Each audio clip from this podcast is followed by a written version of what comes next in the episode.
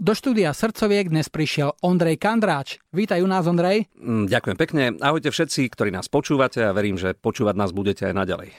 Vy ste ako Kandráčovci boli dosť dlho známi a populárni najmä na východe Slovenska a za hranice rodnej hrudy ste vyrážali vlastne len tak sporadicky.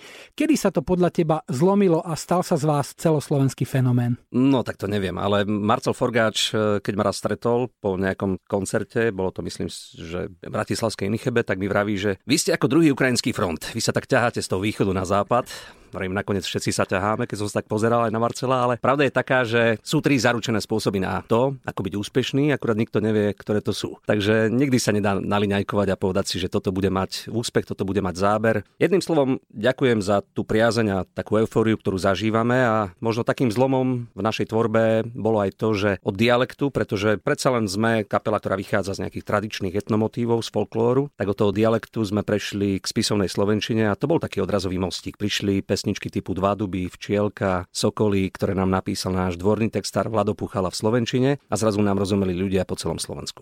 Máte za sebou veľmi úspešné letné turné po slovenských amfiteátroch, kde vás videlo 60 tisíc ľudí a nedávno ste sa s úspechom predstavili aj v Praskej Lucerne, tam ste boli s Čechomorom. Máte ako správny východniari v pláne expanziu do Čiech, lebo to je sen každého východniara skončiť v Prahe. Ja som bol nedávno u Jana Krausa v jeho šovke a vravel som, že snom každého východniara je istý čas žiť v Bratislave, aby raz mohol skončiť vo východniarskom nebi a to v Prahe. Takže plnia sa nám sny. Je to taká méta, že taká imidžovka by som povedal zahrať si v tej Praskej Lucerne nádherne, aj keď je to ten music bar, nie je to tá sála, ktorá je hore, ale aj napriek tomu tá atmosféra je neopakovateľná. Toto bol pre mňa jeden obrovský zážitok. Bolo tam vyše tisíc ľudí a doslova to žilo, to bolo ako v kotli. Z každej strany sa na vás niekto pozeral, usmieval, spieval spolu s vami a keď v Čechách, v srdci Prahy spolu s vami ľudia spievajú na Kráľovej holi, tak priznám sa, že mal som na očiach a na tvári aj slzičky.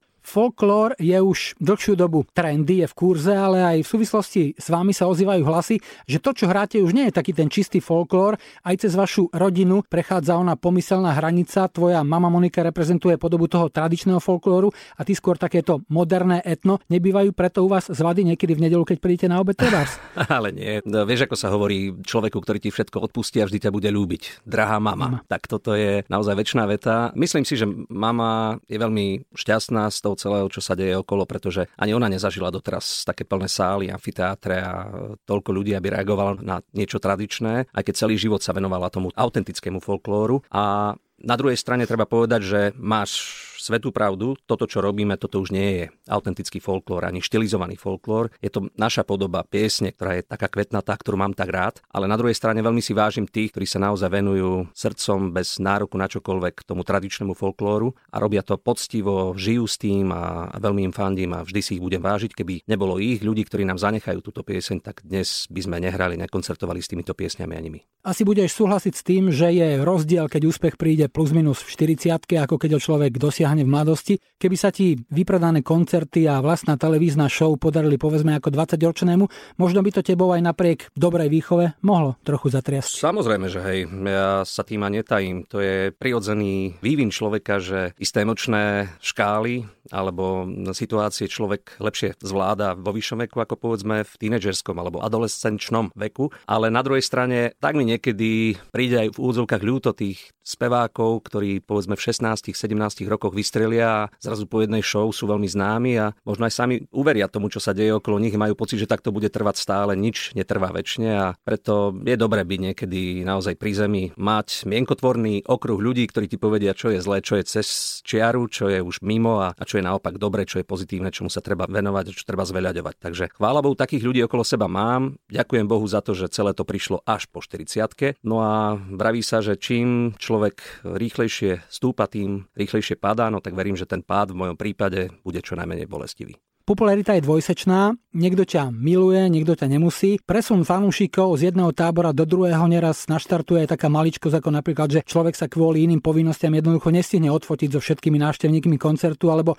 ho aj takne odmietne debatu s fanúšikom, ktorý už niečo popil a niekedy jednoducho len nemusíš mať náladu a svoj deň a chceš byť sám. Ako vnímaš takéto situácie? No, učím sa s nimi žiť. Je to pre mňa opäť novinka. Priznám sa, že moje deti niekedy majú obdobie, že nechcú so mnou chodiť až tak veľmi do mesta alebo niekde, lebo ja si to na jednej strane vážim, že sa ľudia pri mne zastavia, chcú fotku a, a snažím sa naozaj nikdy neodmietnúť nikoho, ak, ak tú fotečku chce, pretože stále opakujem deťom, keby nebolo ľudí, ktorí majú radi našu hudbu, potom by sme nekoncertovali, nehrali ani my. Takže ak si človek prestane vážiť e, fanúšika, strati bázeň voči ľuďom, ktorí majú radi jeho hudbu, potom ten umelec veľmi rýchlo končí, vyhorí a jedným slovom nemá to zmysel to, čo robí. Takže stávajú sa mi rôzne situácie. Viem, že najhoršie to je, keď niekde sedíte v nejakom priestore, v nejakej reštaurácii a zrazu mi prinesú moju obľúbenú cesnačku a s tým sírom si ju naberiem a akurát keď zaborím tú lyžicu do tej cesnačky, tak potom ma niekto ťukne po pravom pleci a povie, dobrý, my sme už na odchode, môžeme jednu fotečku. Samozrejme, bude mi cťou, aj keď deti tomu veľmi nerozumejú, moje manželka takisto, ale je veľmi chápanlivá, takže ja sa idem odfotiť, prídem naspäť a naozaj snažím sa venovať venovať fanúšikom, aj keď ako hovoríš, nie vždy sa to dá, niekedy je človek e, unavený, vyšťavený z nejakou výrozou a možno sa nespráva vždy tak, ako by mal, ale na druhej strane všetci sme ľudia a verím, že každý každému prepáči chvíľkovú nejakú podráždenosť alebo to, že nie je v top stave. Hudobným nástrojom, ktorý ťa sprevádza už od detstva, sú husle, aj keď tam bola tá známa koketéria s klavírom, keď ste to potom v rýchlosti vymenili v ľudovej škole umenia. No a pre hru na husliach je dôležitá tzv. mikromotorika. Cvičíš aj po tých rokoch pravidelne, alebo to máš skôr ako niektorí starší futbalisti, ktorí chodia hrávať do Rakúska a trénujú už len občas a chodia iba na zápasy? Tak vieš, čo hovorí môj dobrý kamarát Laco z Prešova, ktorý je kontrabasistom, že cvičí ale netalentovaný. No ale popravil by som ho, nie je to pravda. Husle a celkovo hudobné nástroje, po niektoré nie všetky, sú veľmi citlivé, ale na jemnú motoriku, na intonáciu a husle zvlášť teda. Klavír je, nechcem teda dehonestovať tento nástroj, ale podstatne jednoduchší nástroj na súhru a na zladenie, ako povedzme sláčikové nástroje, ako sú husle. A človek, ak prestane cvičiť, ak sa prestane venovať e, tomu nástroju, tak ten jemnocit veľmi rýchlo odchádza a potom je to počuť. Tak aby som sa nehanbil pred ľuďmi a fanúšikmi, tak čas od času samozrejme brávam so sebou husličky aj na dovolenky a zahrám si vo voľnom čase. No a mám obrovskú motiváciu, pretože môj malý Ondrejko je huslista, ani jemu sa nechce tak, ako sa mne nechcelo v jeho veku, ale aj napriek tomu sa snažíme celé to obdobie nejak preklenúť a ukázať mu krásy toho nástroja spolu cvičíme, hráme, koncertujeme, muzicírujeme a objavujeme čaro, ktorým je bez pochyby hudba. Aký najdlhší čas si vydržal bez huslí?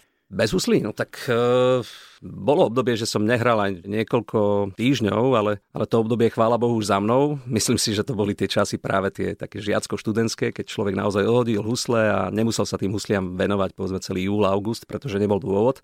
Ale potom, keď začali tie koncerty, či už rodinné, s otcom, s mamou, s bratom, tak som bol v tom kolobehu a ja sa osobne nepovažujem za nejakého virtuózneho hráča na hudobnom nástroji. Je oveľa viac e, talentovanejších muzikantov ako som ja. Aj preto si ich veľmi vážim a hovorím, že klobúk dole pred ľuďmi, ktorí sa 100% venujú tomu nástroju, hrajú vo filharmónii alebo v nejakých naozaj umeleckých telesách veľkých, kde sú dennodenne v kontakte s tým nástrojom. Takže veľký rešpekt pred nimi a ja skôr robím hudbu, ktorá je takou oddychovou, zábavovou, e, s hovoreným slovom, je to popreplietané a keď to pôsobí dobre na tých ľudí, tak toto je tá najväčšia odmena pre nás. Keď som si pozeral e, nejaké informácie o tebe, alebo som chcel byť e, viac v obraze, vrátim sa k tomu futbalu, čo som spomínal, že tvoj otec ťa vraj chcel udržať pri muzike aj takou fintou, že ti na schvál kúpil o dve čísla väčšie kopačky? No a nie len to, dokonca mi zakázal, aby som sa išiel odfotiť na registračku, pretože súčasťou toho futbalového výkonu bolo aj to, aby si mal vlastnú fotku, ktorú si si potom nalepil do tej registračky na Slovenskom futbalovom zväze. Tak aj to mi zakázal, pretože nechcel, aby som si tam zlomil ruku ruku, nohu a aby som vypadol z toho kolobehu cvičenia. Tak som čakal na prvé sveté príjmanie a tam bola jedna skupinová hromadná fotka aj so sviečkami a túto fotku som si teda vystrihol ten malý štvorček a nalepil som si to do registračky a dodnes si pamätám to zdesenie toho rozhodcu, keď videl tú moju fotečku aj s tým plameňom, keď som mu to ukázal, že či som to naozaj ja, tak už tedy som horel pre futbal.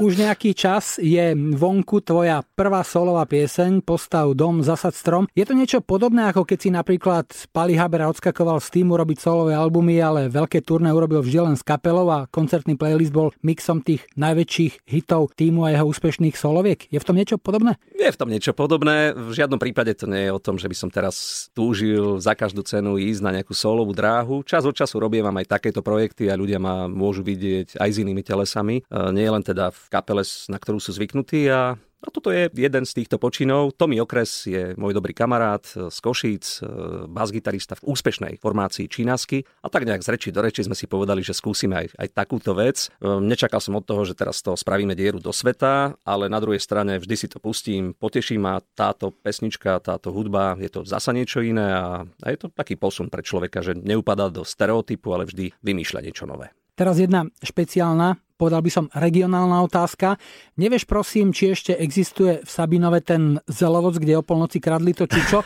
Pýtam sa preto, že v čase mojich vysokoškolských štúdí to bola jedna z najobľúbenejších piesní našej partie a preto ma osud tohto zelovocu tak zaujíma. V Sabinove o polnoci kradli čučo v zelovoci. A potom nasledovali aj tie pozdišovce áno, na, na, na Pokrovci, no. tam čo sa dialo a tak ďalej. Vidíš, koľko, koľko jemnocitu sme dali my, východniari celému Slovensku. Áno, veď som si ženu odtiaľ priniesol tiež. jeden z takých tých mojich obľúbených fórikov je, že na peróne v Sabinove stoja otec, mama, lúčia sa so svojou dcerou, ktorá je vo vlaku. Tá dcera dá dole okienko a otec kričí a nezabúdaj na to, že si z poctivej rodiny a doma ťa čakajú tri deti. Takže v tomto duchu ešte aj posledná otázka, môže byť aj na rádio Jerevan. Môže hrať folklórny muzikant aj triezvy? Môže, ale na čo riskovať? Ondra, ďakujem ti za návštevu aj za príjemný rozhovor, nech sa ti darí a keďže dnes máš aj meniny, tak všetko najlepšie. Ďakujem pekne a pozdravujem všetkých poslucháčov, ktorí majú radi dobrú hudbu.